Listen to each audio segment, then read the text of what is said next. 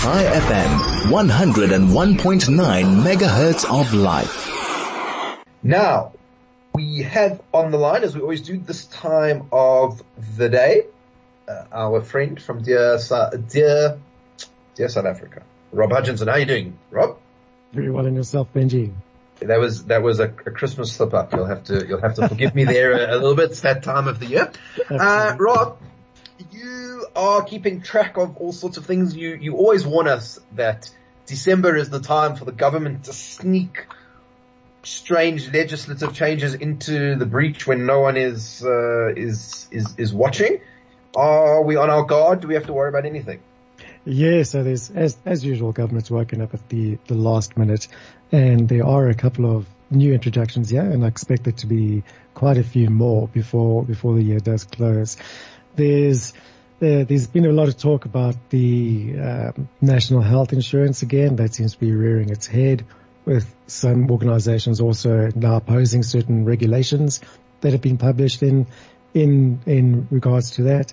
There's the copyright amendment bill which is another piece of con- controversial uh, legislation, and a national minimum wage commission proposal. They're making some adjustments for for 2022 on the national minimum wage and how that is rolled out and where it applies in different sectors and so on. There's a whole there's a whole lot of others as well. The tax re- there's some tax reforms and uh, retirement plan reforms, which Treasury has put out two discussion papers on on that. Um, some of those are actually quite good to to to be honest. There's two papers. One of them talks about a two-pot system, which forces people, or doesn't force people, it allows people to draw on their, their retirement savings before before they actually do mature. And um, it also proposes that they must still keep a certain amount in so they do have money for retirement and it's not all gone. And then the second paper is more focused on uh, retirement funds in general, but more concerned around the governance of thereof, and especially when it comes to umbrella funds. So that's a good one. There are there are others on on the call there. Uh, there's uh, domestic violence and criminal response bills. There's the financial sector and deposit insurance levies bill.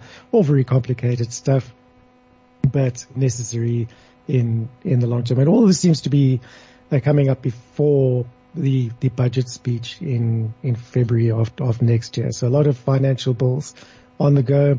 Treasury did call for comments um, on proposals for for the uh, for the budget speech in 20, 2022. And the public has had quite a bit of say, and some good organisations have had their say too. But there is quite a lot of, uh, I just say good stuff coming along, some healthcare, some insurance, some finance, some uh, things, anything sort of big and hairy that we have to be scared. You know, one of those things that are like, uh, you know, I think this time last year, in fact, Rob, if I'm not mistaken, they did something dodgy with the, like the land bill or something. Yes. So that's, that the land expropriation bill in its various forms, um, the uh, changing the section section 25 of the Constitution, the Constitution 18th Amendment bill or expropriation bill, and other other bills do seem to rear their heads around about December. Um, as you said, last December did, December before it did, and this time was, was no exception. When I think we might have chatted about that uh, some time ago, where government proposed the uh, or whether it was actually voted on in, in Parliament, and it was um, it was mooted and put put aside. But we do think that think that will definitely be coming back, and I feel it will it will uh, raise itself again, probably towards the middle or end of end of next year. But there's other bills as well which are of concern, and in the pipeline we've heard rumours of the uh, mandatory vaccination bill and how government is going to roll that out and COVID passports and so on. And as we know, President Ramaphosa has put together a task team to discuss this and they will put together a draft bill uh, to, which will have to go out for public comment on, on the matter of mandatory vaccinations and passbooks. Uh, we're already running a campaign. We've got a fantastic response on that. There's about over 190,000 public submissions already. And majority, about 87%, say no. no to mandatory vaccinations. However, that could that could swing around as more people get in, get involved on on that, and when government actually releases the official paper for public comment. Yeah, that's certainly very interesting. I think will be uh, very contentious, as you say, um, with uh, different with different elements and different interests as they as they come up. And I suppose also exactly how all of these waves pan out and, uh, you know, I guess the, the, the, virus will also have its say, even though it's not allowed to officially comment. Um, but, uh, yeah, so that's very interesting. We're going to take a short break. When we come back, we'll be speaking again to Rob Hutchinson. This is the New Blue Review with Benji Shulman. 101.9 Chai FM, talking as we always do to Rob Hutchinson from Dear South Africa. Uh, Rob, I know that the story is kind of over a bit, but uh, I, I, couldn't help but seeing that you completed your public participation around the issue of Miss Universe and Miss SA. We never quite uh, got back to it after you launched it. What were the results in the end of the discussion around uh, government interference in the arts and sport and, and whether Miss Universe should go to Israel? Oh, it was a fantastic campaign. It was a real eye opener. I must, I must say, you know, government was and media were convinced that um, the public wasn't in support of this, and and South Africans uh, do, do not support uh, Ms. SA going going to to Israel, and yeah, the the public participation proved completely completely opposite. We had we had over fifteen thousand public submissions on that, and no, it was 15,051 to be, to be exact. And 13,545 uh, showed that they do not support government's decision to withdraw support of Miss SA. And only 1,215 said they do support government's uh, decision to withdraw support of Miss SA.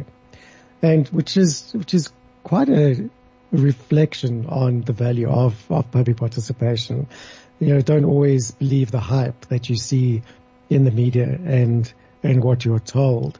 You look towards the facts.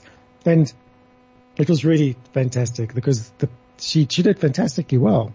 And I'm glad we actually showed, showed that the public do support her and must have given her a great boost of confidence in what could have really been uh, something quite controversial and, and not really encouraging towards her. So, yeah, the report is available. We've actually got a full list of public comments, um, which we can, which we've actually put on our website for the public to download.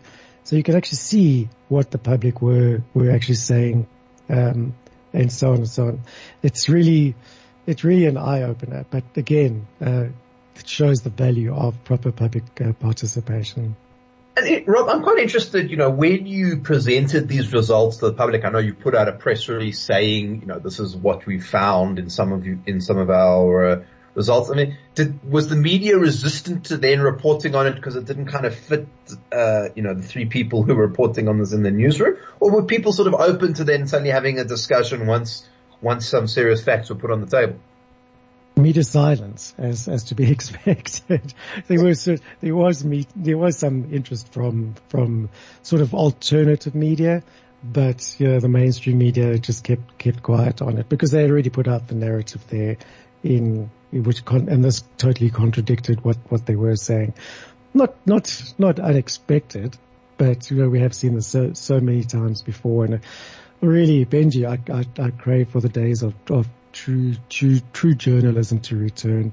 Maria, I can't, it's about time we actually took the media to task and said, you know, you're actually supposed to be testing government, not always toe, toeing the line, you know, get some, get some real investigative journalists going out there, not just copy and paste journalists. And well, I have to say, I, I, I mean, I saw an interview that eNCA did. They went to the airport uh, mm. And you could see the reporter was sort of deeply uncomfortable because she had expected to arrive there to see a big sort of anti-Israel demonstration, and there was like all these people with Israeli flags and welcoming Miss SA. And, and it's sort of like she she hadn't she, she sort of had prepared a script you could see in her head, and it just wasn't working, and it was kind of a, the music thing to watch, to be honest. Uh, as she interviewed people who she didn't prepare for, it was kind of funny to see. Oh, great.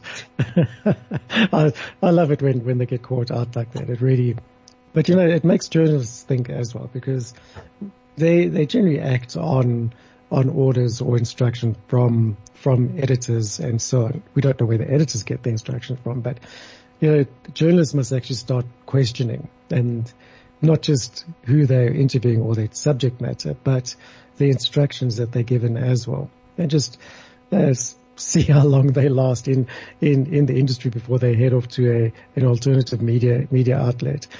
And it's a sad state of affairs with, with journalism. We simply don't know what is the truth anymore. Is there truth or is it just public?